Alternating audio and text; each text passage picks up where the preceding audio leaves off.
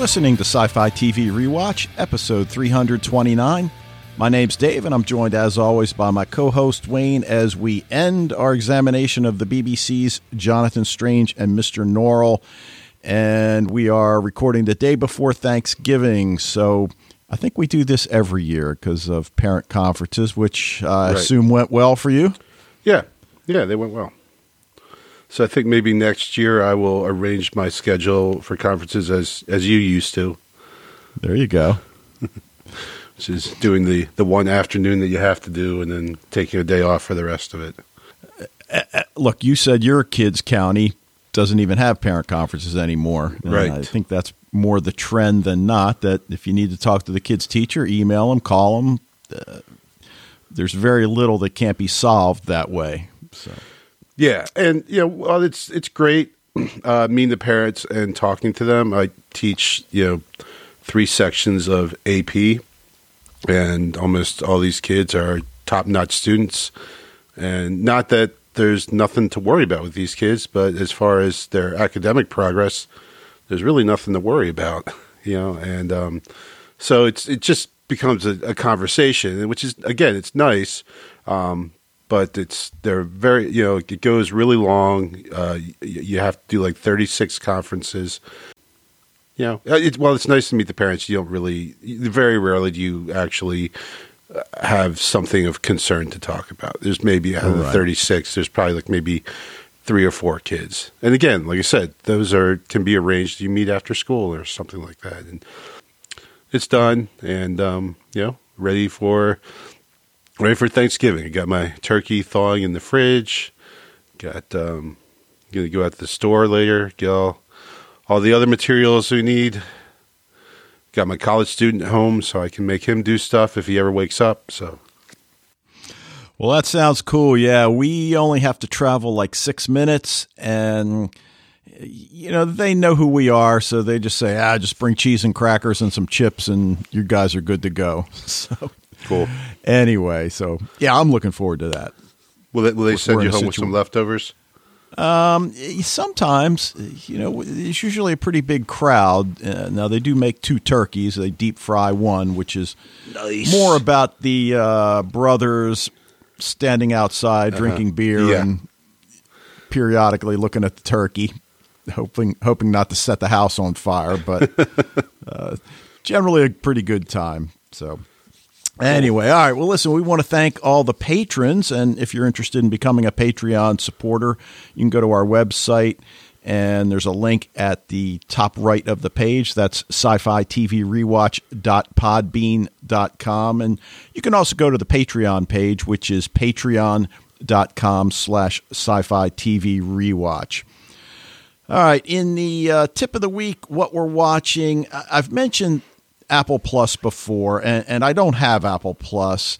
At four ninety nine, I guess I'd consider it, examine what kind of content they have. But since I fortunately have screeners, I, I've been able to watch these two shows, and you know, we've kind of talked about the full frontal assault on our wallets that these streaming services are uh, engaging in.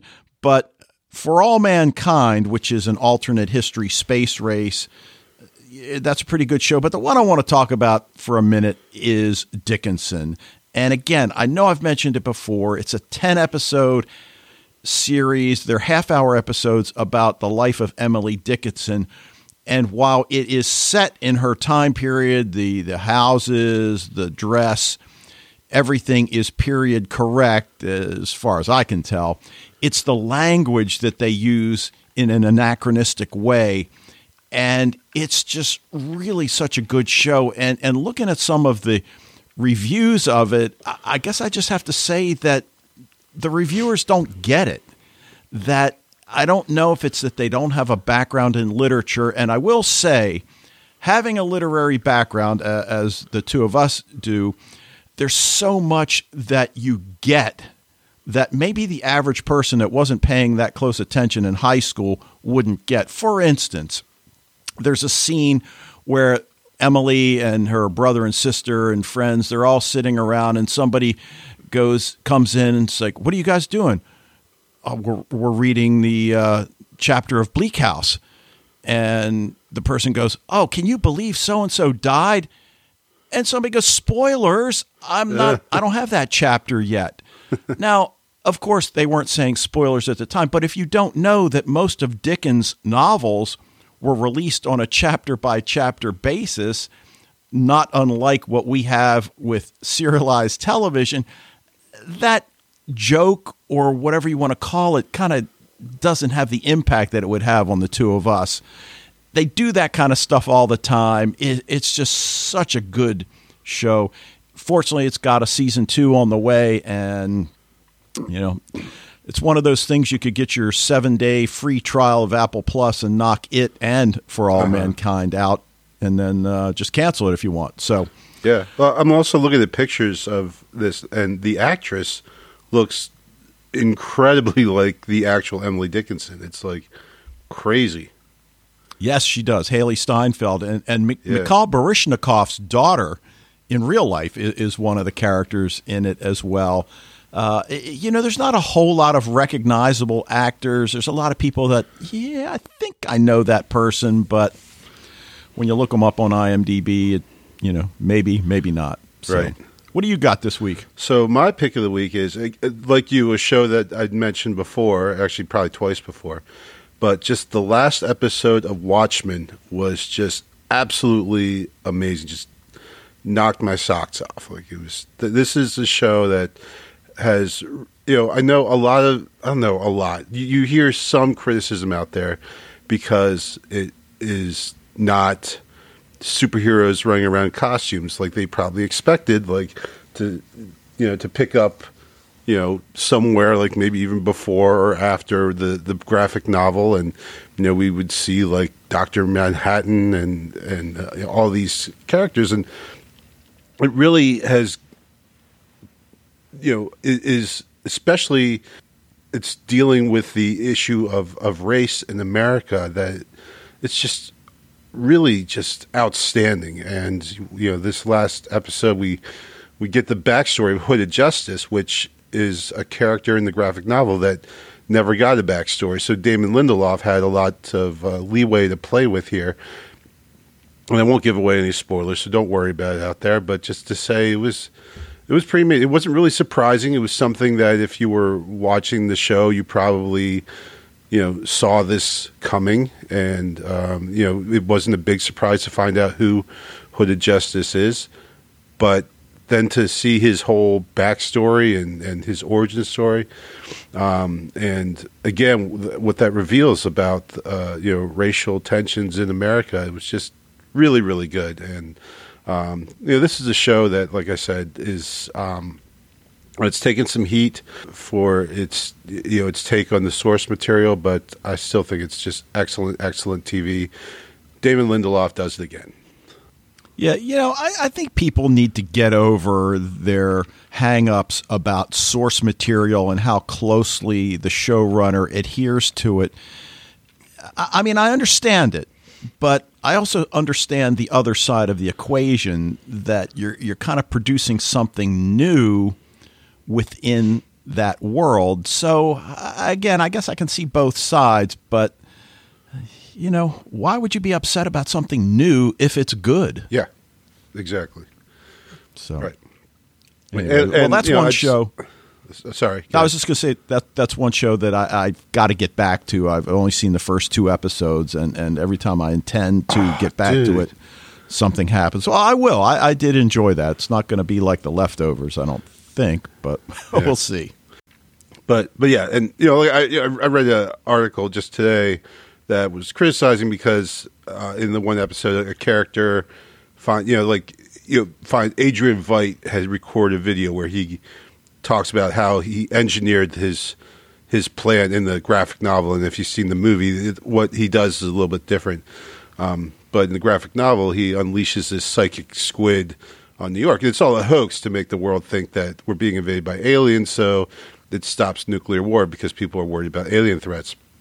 So basically, he a character watches a recording that Adrian Veidt had made, and this article said, "Well, Adrian Veidt would never do that," blah blah blah, and all this stuff. I'm like, yeah, but how else are they going to get like that information? Like what they need to do is for this character to realize that Adrian Veidt was responsible for the squid attack and that it wasn't a, a extra dimensional attack from another alien race.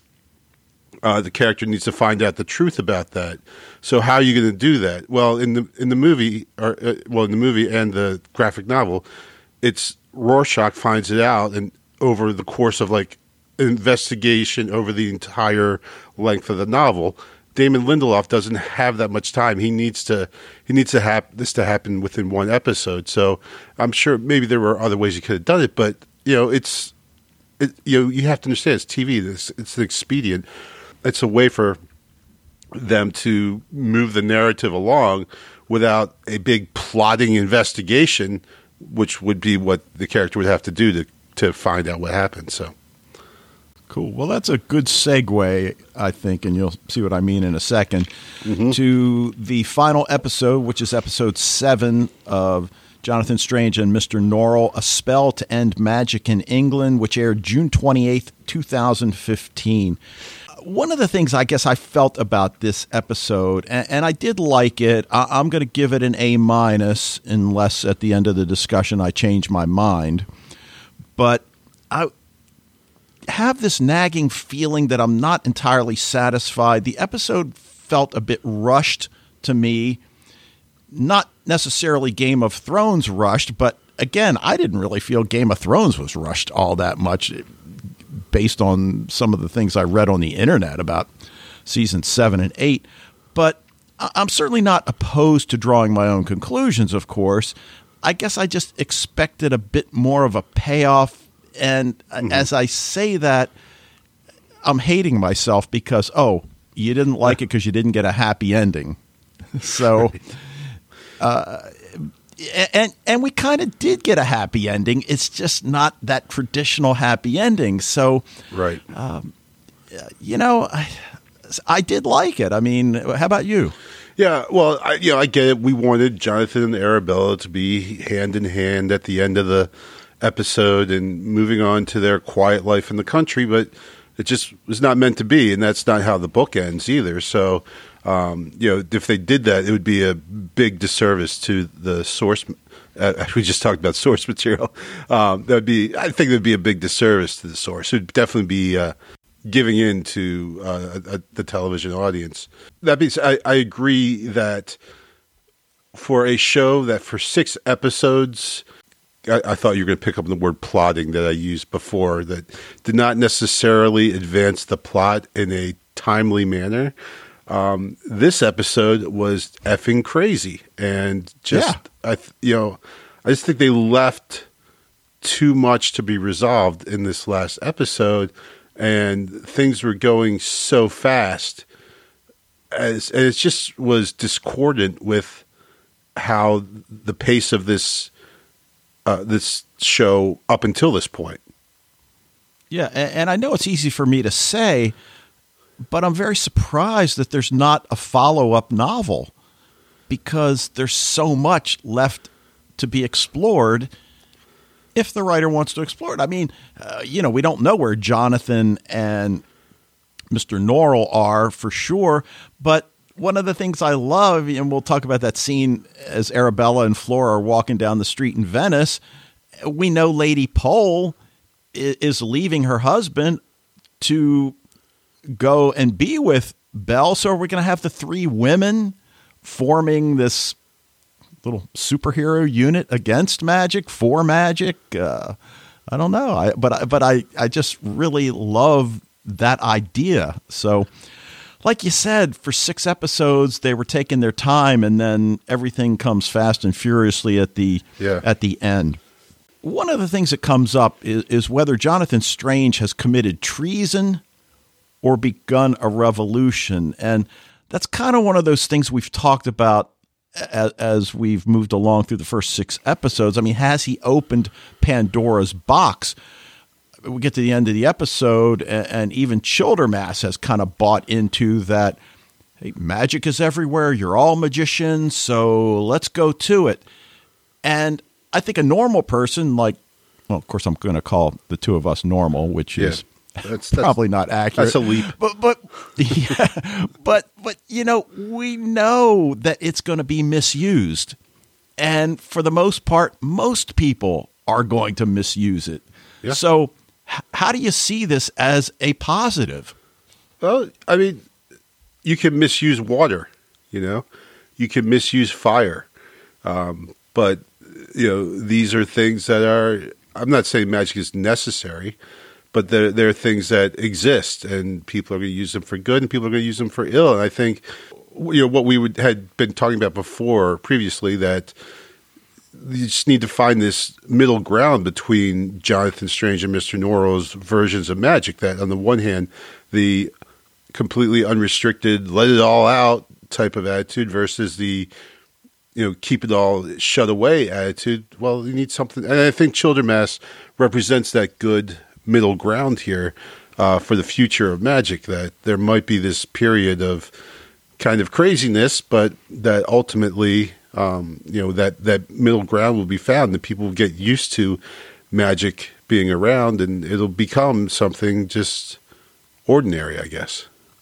Well, you know, and the great thing is that Childermass has that badass look to him that certainly forces people to listen to what he says and, and perhaps even do what he asks, as opposed to Norrell and Strange, who each in their own way was not really that commanding a presence. Sure. Although I guess at the end you could argue uh, Jonathan went a little Doctor Strange on us.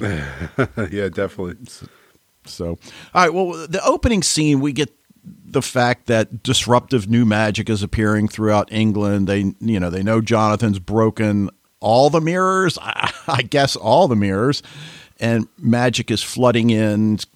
Got his black tower with him, and of course, not unexpectedly, the politicians think he's after them Yeah. and uh, I, again, how apropos that the politicians always think it's about them, Yeah. even in today's age. Yeah. But it's really all about They- the podcasters. You know, I mean, they forget that they're working for the people, supposedly. But I, I- guess the really important thing that comes out of this opening scene is that Sir Walter feels as if he bears a lot of blame here, which he really doesn't, but he tenders his resignation. I guess this is supposed to be the House of Commons. I guess it doesn't really matter what, what it really is. You know, so that leads us in. And yeah, I want to go ahead and talk a little bit about Lascelles, Drawlight, and Childermass first. I mean, uh, obviously the bulk of the story is Jonathan and Mr. Norrell. I didn't think there would be anybody I could dislike more than Drawlight, but damn it, Lascelles, you. you know, Mission accomplished. oh my Yeah. goodness. Now, you know, but before we even get to those, we get that one little scene, and I'm not exactly sure how I feel about it. Uh, I mean, we kind of know it. Stephen sees his reflection in the butter knife, and he's wearing a crown. Uh, we've seen it before, but I- guess the writers feel like we're going to forget that we've seen this before, so they'll throw a little bit of foreshadowing at us. But that great scene when Lascelles runs into a disheveled Drawlight, I don't know what the hell happened to Drawlight. He was dandy extreme when he was in Venice, and now suddenly his clothes look like he's been through a war. I'm not sure exactly what happened to him in the interim, but you know, he tells Lascelles about the letter from Lady Pole, Childermass about the fairy helping Norrell to raise Lady Pole from the dead, and all of this information, which it's the last thing you want to give somebody like Lascelles, you know? Right, and um, well, he and he knows that, and we, well, you question that whether he would actually carry out uh, Jonathan's instructions or not. I think that's why he's in such a state because you know he left Venice and has you know probably been traveling, and he doesn't have a lot of money, so he's probably been traveling pretty rough uh, back to England in order to you know carry out these instructions, and it it doesn't happen as he intended, but he does get the three messages to the three people that they're supposed to go to. Right. He at least had the foresight to put them in the mail or however he got the letters so that Lascelles doesn't have a chance to get those. But he does get the box that has Lady Pole's ring, uh, pinky finger in it and the note as well. And, you know, as you said, I was certainly wrong in doubting that Drawlight would follow the instructions, but he does end up paying with his life. Yeah. And Lascelles has been sort of this uh, not necessarily buffoonish character, but almost. And then suddenly he turns dark, shoots him in the leg first, and then goes back and, you know, on the rewatch, I think he shot him through the eye. Yeah. Yeah. Pretty hardcore. I, I, I mean, I, I know Lascelles is out for himself, but didn't know he'd go to that extreme. Exactly, because like, we we saw him as like uh, a hanger on and you know kind of a dandy and um, and I actually in my notes said, why is Drawlight so afraid of Lascelles? He seems like you know kind of doesn't seem like a particularly dangerous person.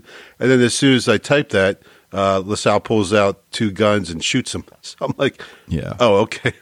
I guess that's. I guess he knows uh, a little bit uh, better than we do, and knows what he's capable of, and he certainly shows he's capable of a lot. Yeah, and we certainly, and when I say we, I really should say I didn't give him the credit he deserves. I think you did recognize that in him. But when Lascelles goes to Norrell, and and he says the words that we know he holds true all along that if Norrell goes down, then I'm negatively impacted as well. So therefore, Norrell can't go down. But he goes back there, and Childermass, of all people, knows what Lascelles is all about. And we've had those exchanges about uh, can we talk, you know, out of uh, earshot of the servant? and at this point, Childermass is not having any of it. He uses his cards, which I, I just love that aspect of the truth that comes out of his cards. I don't know if I guess they're not really tarot cards. They actually probably have a name that I never took the uh, time to look up. He makes fun of his cards and he says, They say you're a liar and a thief.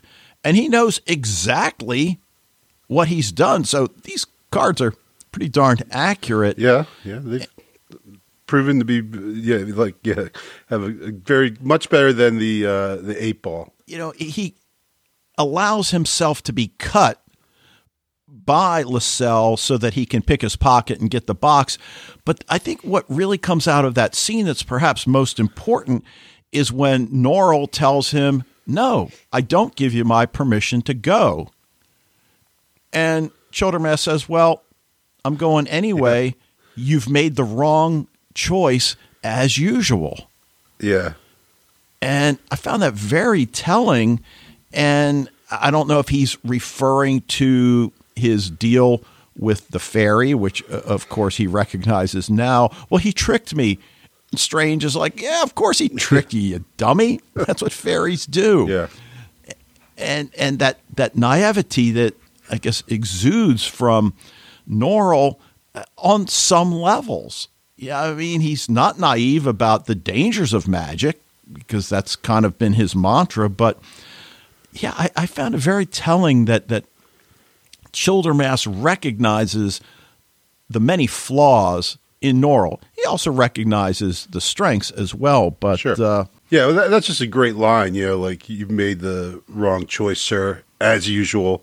Just that really cutting, like, dude, you've just been a dope this whole time, and, and pointing out and, and, and that's like one of the great things about this episode is we see Norrell finally looking at himself and addressing his flaws honestly and and realizing that yes he's been silly he's been self-absorbed he he hasn't listened to good advice when it's been there he has listened to terrible advice from Lascelles and you know, and he finally has this moment of self-realization and uh, that then allows him to you know rejoin Jonathan. Yeah, a- and speaking of Jonathan, you know, he sends the the finger and the note, and uh, of course, I don't want to say the note's misinterpreted, but uh, obviously the key thing that comes out of the note is the revelation that Stephen is in league with the fairy, which of course then uh, ends up with Stephen being locked up. But that's not really the whole story. And Jonathan really doesn't necessarily know the entire story. So, you know, Stephen's momentarily taken out of the picture, but Childermass goes to find Vinculus, you know, and we, we get this stuff happening in rapid succession. The fairy Right. confronts Stephen, Vinculus is hanging, and, and of course, we go back to what he said right before uh, the fairy hangs him, which is, You're going to find I'm very hard to kill. Not quite And- dead yet. Uh, yeah, but but the fairy tells Stephen that they have to go kill them all. Again, not that we didn't know that the fairy was evil, but I, I, I guess it's you know that that impishness that we've seen throughout literature in so many of the fairies. But I think if you probably go further back in history in terms of fairies, they are pretty dark and they are pretty evil in many cases. uh, we've we've talked about this kind of um, you know this obviously he has this cruel streak, but it always seemed to come out of like just uh, not, uh, not disdain for humans, but for just not even seeing humans as really being something worth his effort, except for like just toys and and you know we used to like Puck from Midsummer Night's Dream, like someone who just likes messing with humans, but ultimately is not necessarily someone that is super dangerous. And what the gentleman has done up to now has been not necessarily quote unquote dangerous, but certainly it's been cruel. But now we see, you know, that he is this whole kill them all. Well, now he's taken it to a whole next level, right? So this isn't just cruelty. This is, you know, murderous type of of attitude. He makes this decision without batting an eye. You know, we're gonna we're gonna kill all of them. Like that's that's the solution. And uh, of course, this chafes with Stephen. Yeah. Now, uh, it certainly doesn't justify but do you think he just feels like he's backed into a corner, recognizes that this Norrell guy and Strange, maybe they have more power than I gave them credit for? Then we've got Childermass. Again, it doesn't justify it, but Childermass goes and cuts down Vinculus. So the guy that appears is this Uskglass? Yeah, Is this the okay the Raven King? the Norwegian death metal guy. Yeah. Oh, dude. There's a guy I watch on YouTube who's uh, Swedish. Fortunately, he speaks very good English, but he does these guitar videos. And I'm just thinking, like, y- dude, you look just like Ola Englund, except Ola Englund, the guitar player, he washes his hair uh, much more frequently. But he brings him back to life, Vinculus, that is, who says, I have changed. I do not say what I said before. And I think we recognize immediately that the text that covers his body has changed. Yeah, Is it because of the two magicians and their endeavors that, that history has changed, that people's fate has changed, I guess? yeah. Well, I think I guess maybe he's revising the book to maybe cover this new uh, occurrence here with uh, Jonathan Strange and Mister Norrell. Now, you know, we talked about desperation here and and desperation with Lascelles, and we know he's not done shooting people because he shoots and kills Stephen. Yeah. Which I was a little surprised that it affected the fairy as much as it did.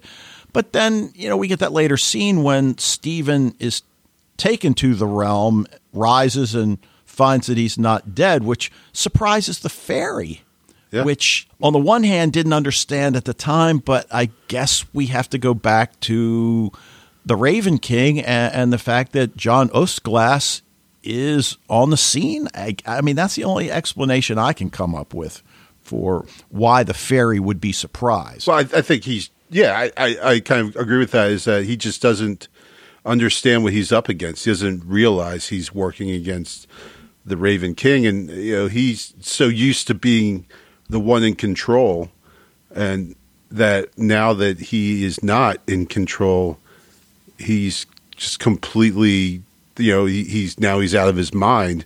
Uh, he doesn't know how to react to a world where he's not the one pulling the strings. Yeah, yeah.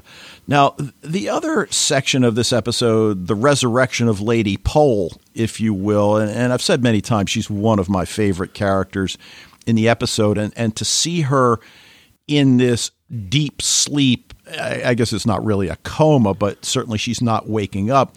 But then we know the enchantment allows her to be in two places at the same time. So we see her at the ballroom. And, and again, I love the interaction between her and Arabella as she tells Belle to try to remember your husband because once the enchantment's lifted, I'm going to lead you out.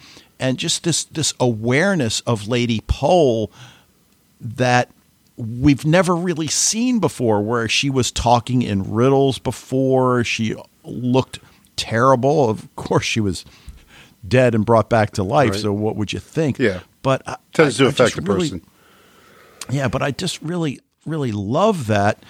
And then, you know, going on in a parallel way, Childermass tells Sir Walter that, you know, if we reattach her finger and she comes back, she's possibly going to revert to her former state, which we assume means death, yeah. or at least that death like zombie state that she was kind of in. Right. So, you know, it, it's a big step to take. And well, you know, like Sir, for for Sir Walter, uh, you know, says, well, she said she'd rather be dead than like this, and so it's like, at least he was listening to his wife a little bit, I guess. And that whole idea that Jonathan Strange wants Lady Pole to stay where she is, which for Segundus and Sir Walter means in this coma like state I mean, because we see her in that other realm, we understand what's really going on here. That she needs to stay in that realm so that she can lead Arabella to safety, which, on the one hand, is kind of a selfish thing to ask on Jonathan's part, uh, unless I'm missing something. Well, I, I mean, I, I, think Jonathan has a, a, clear understanding of how this is going to shake out and should shake out. Um, but know, I just thought it was almost kind of funny. Childermass runs in and says, "Stop," and uh, Segundus basically looks at him and just keeps on putting the pinky back. You know, so normally when people say stop, you you know you stop. but, yeah, and, and I love her reaction, which is to say that I was supposed to stay where I was so I could show Belle the safe passage out. But it's also that recognition that she was bargained away by Norrell, which then leads to one of my favorite lines, maybe even in the entire series, because uh, the, the, way we see women in, in the series for this time period, uh, you know, it, it didn't really reflect how much they were held down by men. But Lady Pole says, I've had my fill of you gentlemen taking what you want from me. Right. And, you know, I, I mean, certainly she means her freedom, her, uh, her yeah. ability to do what she wants, live the kind of life she wants, say what she wants. It's just scratching the surface. Right. Yeah. It's just, it, it's like not just like her husband, it's like all of you, including Segundus and, and, uh, what the other guy's name I can't remember, but um, you know, and, and, this statement of, and she says it to the the gentleman as well as she stands up to him, and all, and then at the end she'll stand up to her husband saying, "I'm off. I'm I'm done with being the victim. I'm done with you know being the the person that that like being a toy or a an experiment." Or anything like that, or or someone in need of help, I'm going off to the continent on my own, which is just this great um, statement of of liberation from you know everything, everything, and anyone who uh, tried to you know hold her back and everything.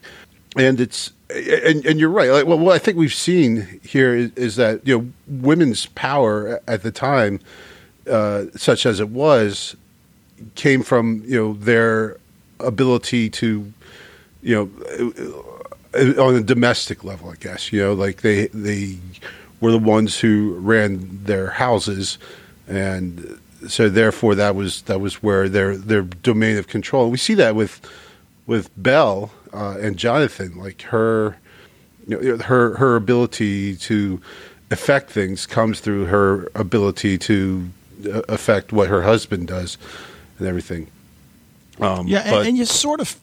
I'm just saying, you know, but with now with Lady Pole at the end, now we see here is a woman who's going to step outside of that role, and actually for all three of them, as she said before, for uh, Flora and Belle and Lady Pole, all three of them are now going to be able to run their lives w- without the need of of uh, any kind of male direction.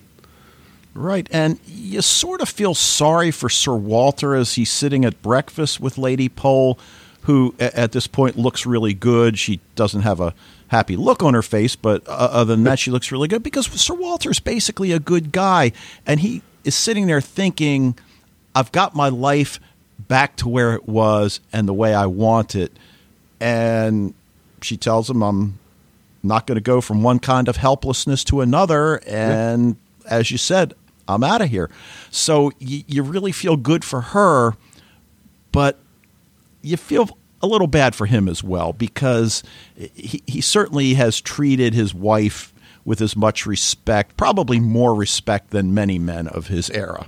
Yeah, well, and that's the thing. He is still a man of his era, so he can't see what uh, his wife wants, you know, or what her needs are and everything. He can only see, like you said, oh, everything's back to normal, so we can go back to our regularly, you know, our, our normal married life uh, with her being this subservient role as my wife, and she's not having it, and he that's something like as and you're right. He's he's a good guy. Like he's really. We can't think of anything I, I can't really think of anything that he's done that's wrong.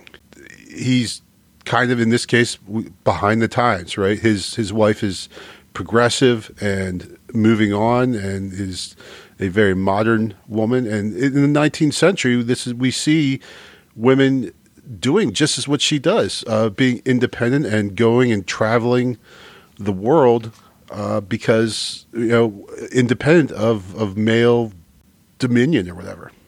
Well, we have the return of Jonathan Strange, and I love the way that scene plays out. We hear this voice uh, recounting names and, and dates and numbers of people, and we're not exactly sure what it is. And suddenly we recognize it as Jonathan's voice, and it's Norrell that is standing there and hears him. And, you know, the two of them are now reunited uh, he was surprised that Jonathan was able to break his uh, wards to bring a little uh, terminology from the magicians into right. the uh, discussion. But disreputable magic, sir, this is its consequence, he tells him. And he tries to run away, and Jonathan uses magic to prevent him. And it's again, it's a line that we've kind of been waiting for. Do you really believe you can challenge me now? Yeah. Jonathan asks him, and and Norrell is a beaten man at this point, and in a similar fashion to Sir Walter, we know he's basically a good guy who really believes in what he is saying about magic and the way it should be controlled. He understands now, it's taken a while, that the deal he made with the fairy was really about himself and making himself look and feel important. And clearly he regrets it. You know, who of us have not made a mistake? So, you know, you really can't get on him too much for that. But he does make it rain. Yeah. and Jonathan laughs. Yeah. Because he sees it as pitiful.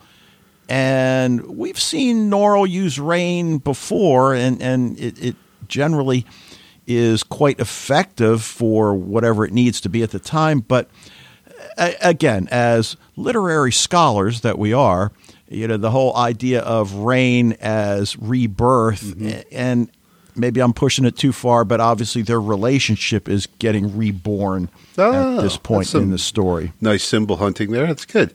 Uh, well, yeah, and and it's also this self realization because Jonathan does laugh at him, and and you know, Mr. Norrell says, "Don't laugh. That's that's cruel." You know, and this is where he finally realizes, as we talked about before, his own pity. Pittiness? No, no, that's not petty. Pettiness, pettiness is his own how petty and and small minded, and his like you said, his um, that his motives before were not the uh, altruistic ones that he had kind of attributed to himself. And he finally, you know, sees himself, and and, in that laughter, right? Because they, they have a big wizard battle, and all he can produce is a little rain, and it is laughable. But with that, he's able to step back from himself and see how ridiculous he's been, and then this, as you said, leads to this rebirth, this uh, this healing of their relationship that they can now move forward and they can, you know, destroy the gentleman. Yeah, a- and it almost speaks to Strange's inability to connect with Norrell because he then follows that up by telling Norrell that his wife is stolen, he's dying, and I want to ask you what I've always wanted, which is your help. And generally in my world, if you want somebody's help, you don't insult them first. But Right. M- maybe that's me. Um, but you know, they talk about th- this idea that the death of the enchanter will bring Belle and Lady Pole out of their enchantments. But the problem is, nobody's ever killed a fairy since the Raven King, and that's what they've got to set out to do. And yeah, again, in the meantime, you know, all of this is your fault for releasing uh, the fairy. So, okay, yeah, but isn't it you, Jonathan Strange, that opened the portals? Or is it really more fair to say it's just the both of you combined that Yeah. you know, are, are wreaking havoc? So, Right. Oh, that's like you know the book is called, oh, and the book and the show is called Jonathan Strange and Mister Norrell. That ultimately it's the two of them together, and even back in episode one they talked about the two magicians, and even last time we were wondering who are the two magicians. And I I think we could probably still ask that question even at the end of this one. But yeah, it's always been about these two, and for, you know, so yes, together they cause the problem. Together they're going to help solve it as as it is. Yeah.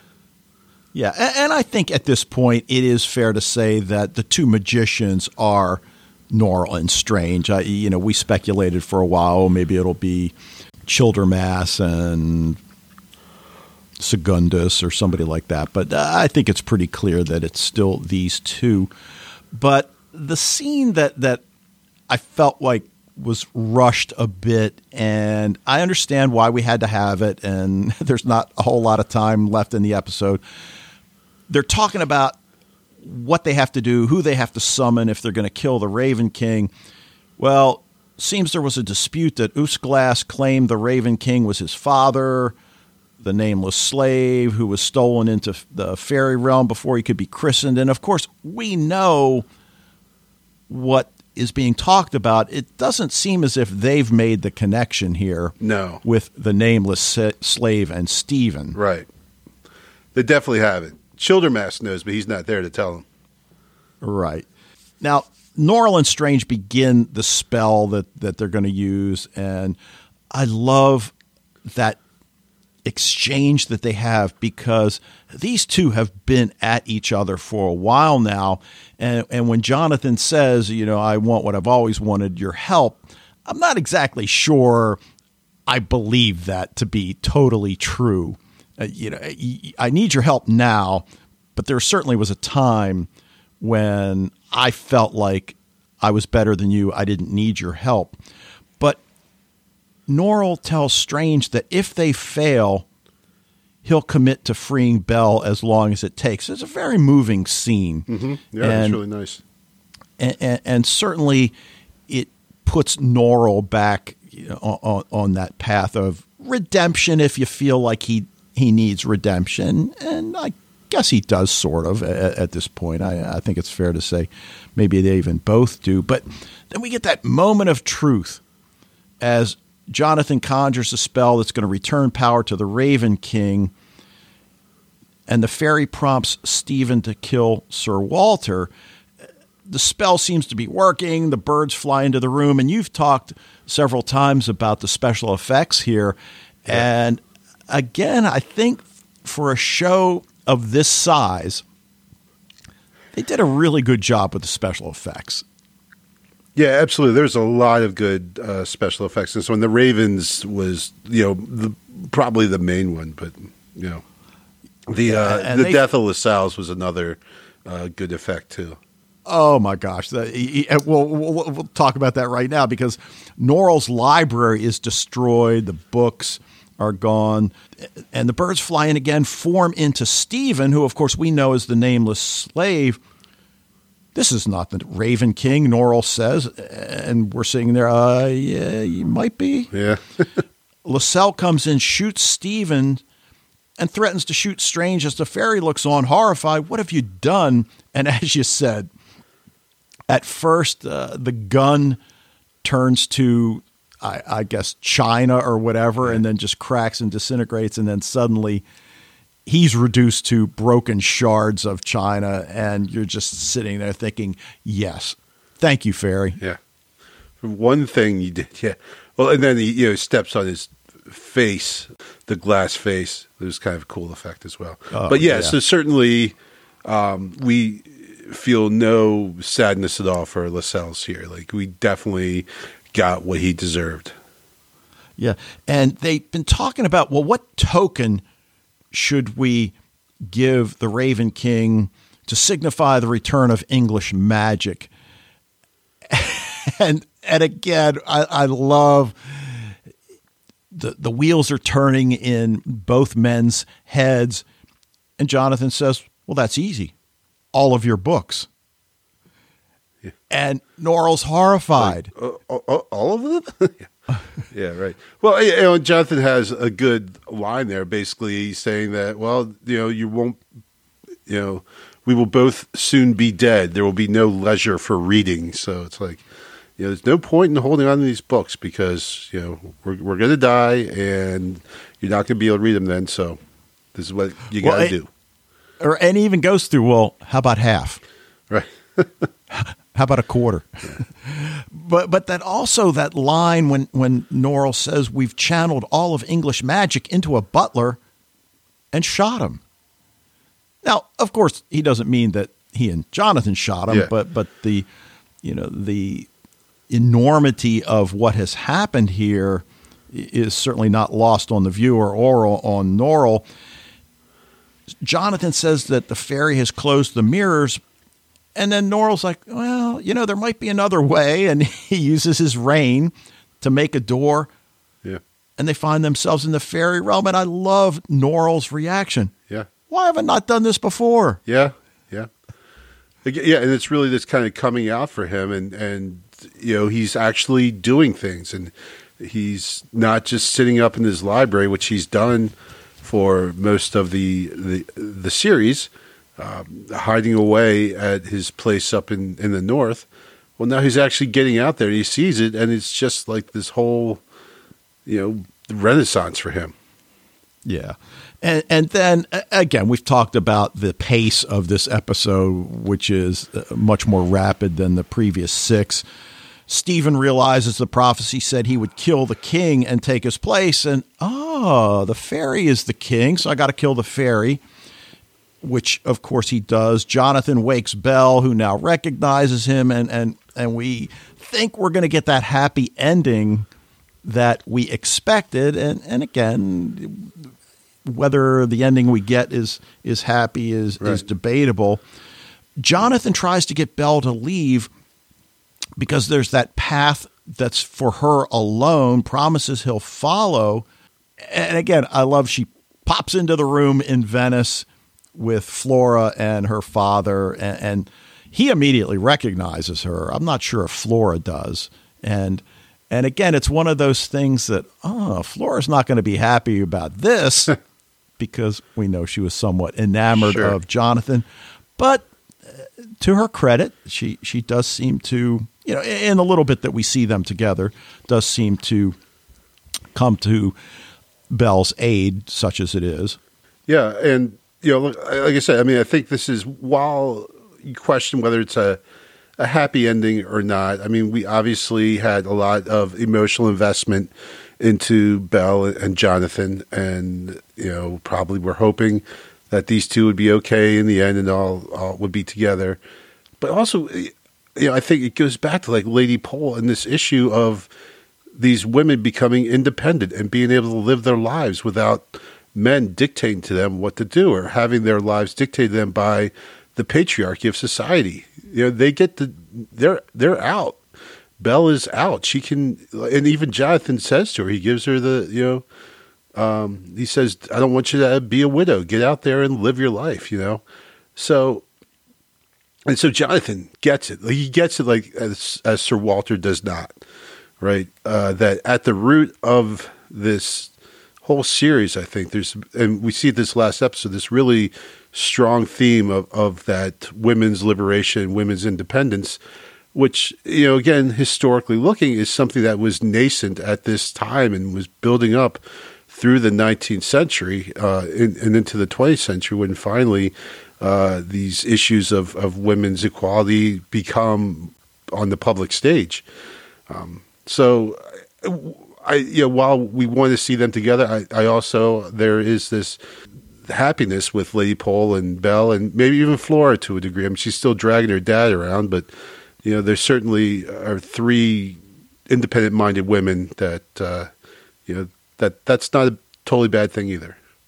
Right. And I think we can look at it as if the men's preoccupation with magic is really what leads to their liberation. And and as you say, they can now go on and, and do whatever it is they want with their lives. And but the one thing I, I did want to bring up that we didn't talk about yet is, is that final exchange between Jonathan and Mr. Norrell. England's full of magic. It should be used, Jonathan tells him. You are a great magician and you are my friend. Then he's not able to leave. Now, we're not exactly sure what's going on with him, and that's one of the things I love about the ending. Jonathan's not sure where he is, if anywhere. So, what's the deal with those two? Are they both trapped in the fairy realm? Are they both trapped somewhere else? Is Jonathan dead? Uh, I guess I love that aspect of the ending, the the not really knowing what's going on. And then as you said, Jonathan's words to Belle, no, don't wait for me. Find somebody else and I mean he doesn't say get married again, but that's clearly what he means. Yeah, it just means get out there and live your life, and, and don't spend your life, you know, pining away about me, and, and you know, just get out there and, and live as an independent woman. There there is a suggestion that he'll be able to get out at some point. Uh, they, I think, they're both trapped in that the dark tower, um, I, and I think they're trapped in Fairyland in that that dark tower. Um, I believe in the book they're like they there's some spell that binds them together where they can't get away from one another or something. So, but I mean, suffice it to say, he's he's not dead, but he's not able to return to the world at this point. Right. Right. And, and that final scene, which begins with a voiceover from Childermass, where he's talking about a society of magicians, but things are not as they were before magic returned. And he tells that group that the deal you had with Norrell doesn't apply anymore. There's a new sheriff in town. You're wondering what he's going to say next. On the one hand, I was a little surprised. You are magicians if you wish to be. Okay. And then, of course, he brings in the only book of magic that remains, which is, of course, Vinculus, Yeah.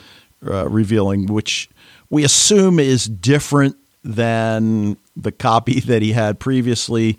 The words have likely changed, but the fact that Childermass acknowledges what we were saying, he doesn't know where Strange and Norrell has gone beyond the sky on the other side of the rain, wherever that is. Yeah. But I, I thought it was a great line to close things up.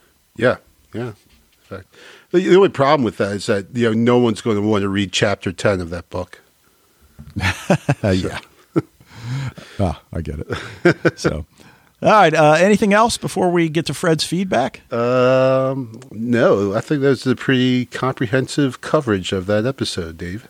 Okay. So, what are you thinking grade wise? Um, you know, I, I definitely a version. I, I guess if you know, going on the old AP grading where we reward it for what they do well and do not really punish it for what it doesn't do well, I would give it an A then. Um, okay. Because it is a flawed episode for sure. And, and not in, in just because, as we said, I mean, the, the big issue I have is that just there's too, like, too much happening here. And for a, an, a, a series that had been kind of going on at a certain pace, all of a sudden trying to resolve everything in the course of an hour seemed a bit rushed a little bit. But it was good yeah, though. But on the other hand, it was like this really like it, it, it it's almost like I kind of wish the whole up the whole series had moved at a more of a pace uh, like this because it was a very exciting episode. Okay. All right, fair enough. I'm going to stick with my A minus for the time being. You never know. Maybe I'll change my mind when I type up the blog post. Uh, what we've done of late, though, is give it an overall series grade as well, and mm-hmm. I'm going B plus. Yeah, I was thinking B plus for uh, as okay. the series. It it was good. Um, yeah, but uh, you know, like I said, it, it was the, the I, I, think the pace again. We talked about pacing, and you know, that at times went really slow, and then at the end just like took a roller coaster ride straight, you know, down the big hill, went super fast. Really, the, the central characters of, of Jonathan Strange and Mr. Norrell were, were awesome. Like, you know, the, the actors were fabulous, did a great job. They really, really inhabited these characters.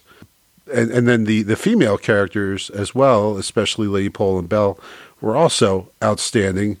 Um, but then you kind of you go outside. Well, it's in Childermass too, but you, you kind of go outside of that, and you don't really feel too invested. Uh, Stephen Black turns out to be kind of a hero, not kind of a hero in the end. But again, we we question his motives for so long, just don't really feel that kind of any kind of uh, empathy with him. So I don't know. B plus sounds a solid, good grade. Okay, sounds good. All right, well, let's hear what Fred has to say this week, and we'll be right back. Make sure you can find Impulse. We're going to do three episodes at a time, and feedback's going to be limited to two minutes. Hello, Dave and Wayne. This is Vera, Fred's wife. I have some disturbing news. I found Fred this morning at five past eight dead in his favorite chair. I think he had a heart attack. Apparently, he had been listening to your podcast on his laptop. I don't know what to do. Could you perhaps please, please summon a fairy to bring him back to life? And then now you're going to just feel guilty. But I didn't want Fred to have a heart attack. So just kidding, Fred. one one episode a week. He might have, he might have had a heart attack anyway. Well, and he he listens to the podcast as he's riding his bike to work. So right, I shouldn't. That's right. not funny. So but, he might. Right. just. But we're all picturing the same thing. So yeah. Fred, I hope hope you're okay. I hope you survived the shock of Dave's previous statement, and that uh, you know you will can you know we'll get your feedback next week and know everything's all good over in the Netherlands. yes, absolutely. Hello, Dave and Wayne. This is Fred from the Netherlands with some feedback for Jonathan Strange and Mr. Norrell, the finale, episode 7 or chapter 7. Well, Dave, you probably are relieved to hear my voice. You're lucky that I had a day off. And normally I get up at 7 and then on Fridays I download quickly after 8 o'clock the podcast so I can leave the house at 10 past 8 or something like that. Often I listen to a few minutes and then I leave the house. But today I had a day off, so I got awake by myself at just a few minutes after 8 and I thought, oh yeah, I can listen to the podcast. And fortunately, with this message, I was in my bed and not on my bike.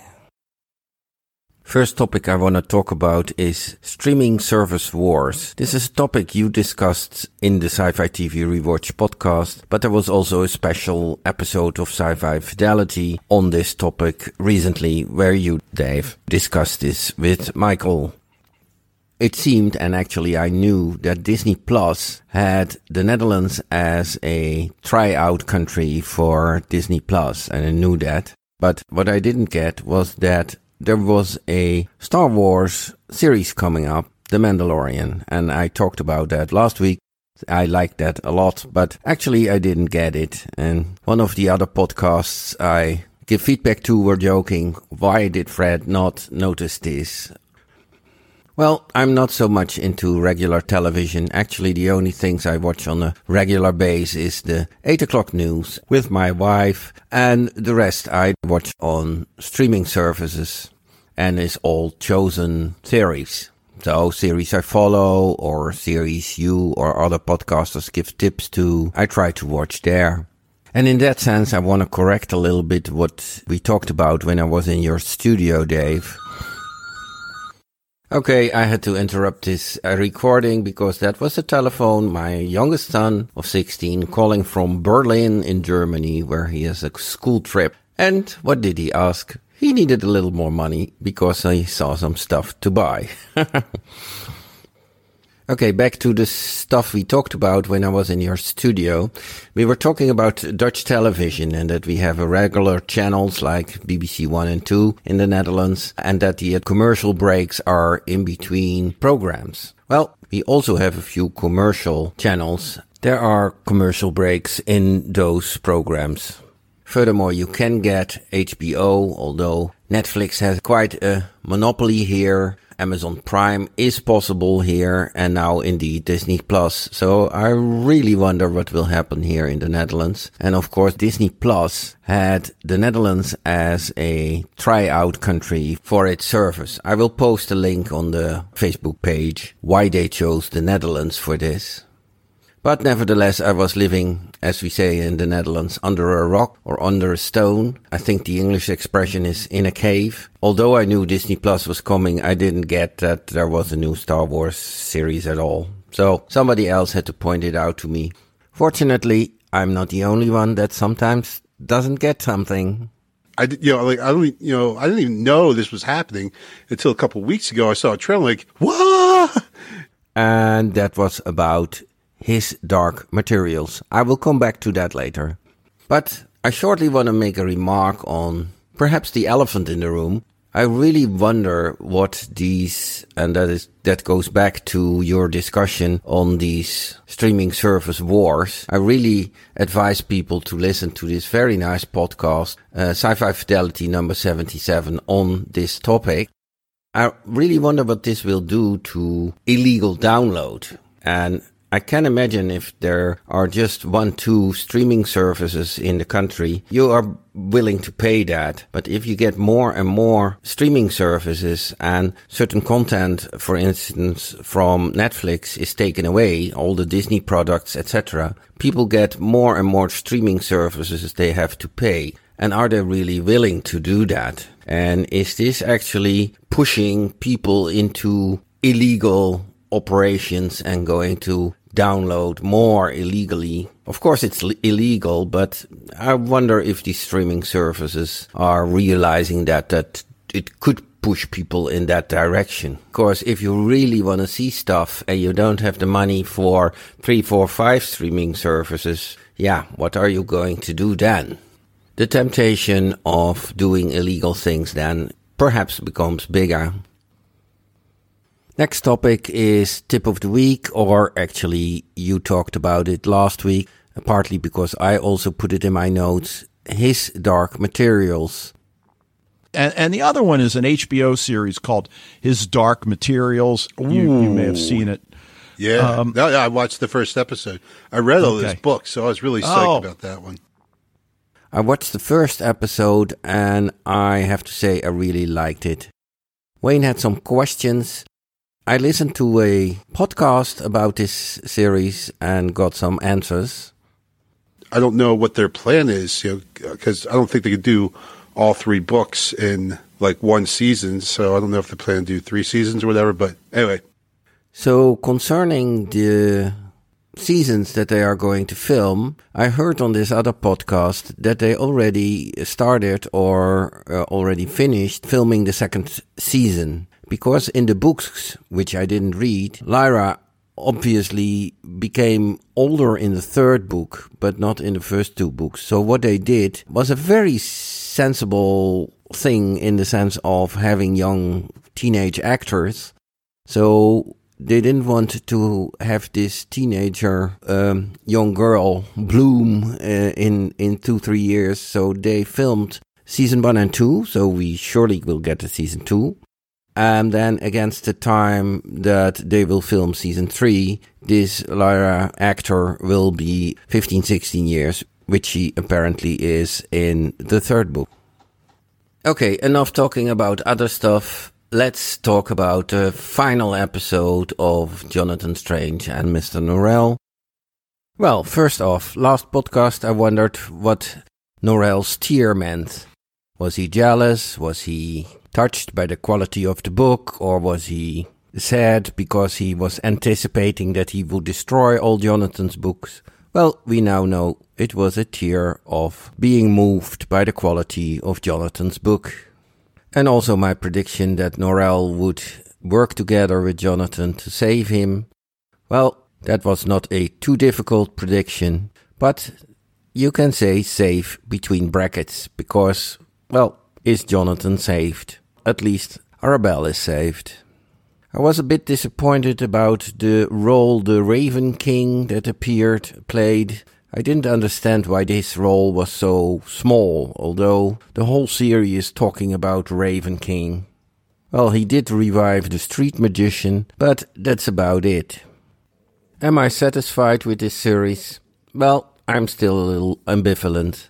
That didn't change. There are very nice parts in it, but also some, yeah, slow parts and not really understandable parts. But okay.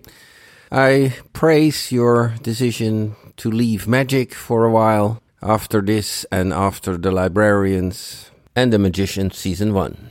Looking forward what the impulse will bring. I have already seen some scenes, but not a whole episode. That was all. Greetings. Till next time. Fred from the Netherlands. All right, Fred. Uh, I don't think you need to do any more free feedbacks, Fred. I don't see how you could top this one. To be quite honest, this just I wasn't sure what to expect, but oh my gosh, did I love this? Um, anyway, uh, to get to some of Fred's points, though, the increase in streaming services and whether or not that's going to lead to more illegal downloading. And it, it's an issue that uh, I've really made a 360 degree turn on, and, and maybe that's because I got a few letters from my ISP provider that said stop what you're doing and and I guess when I got the second one I got a little scared and decided, you know what, I'll stop. yeah, But that said, there are a lot of people out there that, again, I mean, it's illegal. It's, I I don't want to go as far as to say it's immoral. Uh, I think that's a de- decision you have to make. But to his question, I think they really are leading people to get some of this content in ways other than intended, you know? Well, And- yeah. and, you know, Well, anytime you try to charge people lots of money for something, and they can find ways to get that same thing uh, without paying a dime, then you know it's going to happen, right? And it's it is so widespread. You know, like they can send letters all they want, but then how are you going to stop something that, especially younger people? I mean, it's like my kids will be downstairs and like, "What you watching?" They're like, "Oh, we're watching this movie." I'm like, "Wait, didn't that just come out this weekend?" you know, like they're watching on their phones. It's like, what the hell? Like, it's uh, you know, it's just so widespread that, like, how are you going to stop that? You know, like, Right. are you are you going to create a police force of tens of millions of people to stop it because I think that's kind of the way you would. And and so, you know, I, I think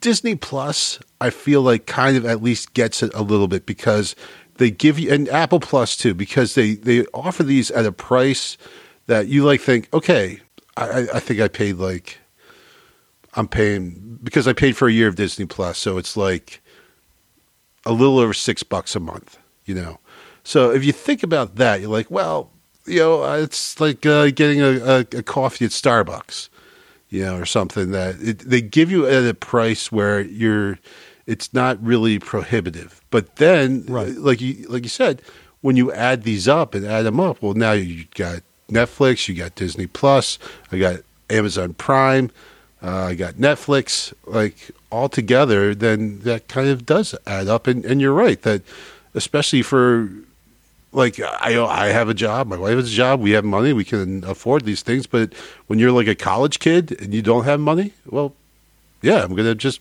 I can find it a pirated version somewhere for free. I'm not. I don't need to spend all that money. Yeah, and you know, I think uh, in a lot of cases they're to perhaps wake up to the idea that, and maybe they're doing this already. I don't know, but bundling some of these services mm-hmm. for a reduced price.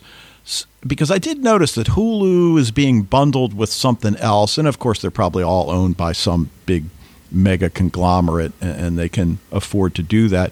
Uh, but one thing I did do some research on a while back, and, and certainly I'm not a lawyer, so don't you know, take what I'm saying in, in that vein. But downloading an actual episode of a TV show or downloading an actual movie to your computer is, of course, illegal. Some of you that know what torrents are and I'm not going to go into the explanation, but if you're getting your TV episode or your movie via torrent, that is clearly illegal too. However, there are a lot of sites out there where you can stream it, where you're not downloading it, you're just simply streaming yeah. it. Well, actually, like on Netflix, you can download like like I think like 2 hours of content to your device. Right, but I mean some of these sketchy sites that oh, I've yeah. probably p- pointed uh, right. pointed out to you that it's not illegal as far as I can determine for me to watch it from this sketchy site. It's illegal for them to host it, so they can be gone after. But as a you know somebody that's just streaming it, apparently that's not illegal if that makes any sense. But like I said, I'm not a lawyer, so yeah. don't don't quote me on that. You know, I'm not surprised that Fred is a little bit ambivalent about the series. Uh, you know, as he points out, uh, things you know that we said some of it's a little slow, and then it gets really fast at the end. So, you know, I, I, I guess it is what it is. We, we're going to kind of get away from the magic realm for a while and head back more to science fiction. But uh, anything else about Fred's feedback you want to bring up? Uh, no. Well, I thank you for the uh, info about the his Dark Materials uh, because I have not done any research into seeing that. So that was good to know that they've uh, they filmed the first three seasons already, and so it appears that they're going to do have the series cover all three books, which is awesome. Yeah, and, though I can't you know, find my you, copies of the books, so which is, I'm not is not awesome. You know, I guess you kind of have to do that when you have children as principal characters, uh, because children have this tendency to like get bigger. Yeah, and their voices change in some cases. So, I, I guess it makes more sense. You've got the crew, you've got everybody there. Just knock them out and then release them each year. Yeah. So yeah, that's a series that I'm really enjoying. Uh, and again, I can never remember what night it drops on HBO. Uh, Mondays. But, uh, Mondays. Okay. Yeah. So there's a new episode then. Yes. So. All right. Well, listen, we will go ahead and leave it there. That's going to do it for this episode of Sci Fi TV Rewatch. Want to thank you for joining us. Love to hear what you think about Jonathan Strange, Mr. Norrell. I, I keep bringing up Dark because there's a lot of stuff out there on the internet if you are interested. Uh, anything else going on in genre TV? Encourage you to join the Facebook group. are already a member, you can bring people on board. Emails go to sci fi TV rewatch at gmail.com. Voicemails via the SpeakPipe tab, which you can access through the website, or just record your own clip and send it as Fred does each week as an attachment. And we'll be back next week to discuss the series premiere of the YouTube offering Impulse. But until then, I'm off, Mr. Black. I need to find a hanged man.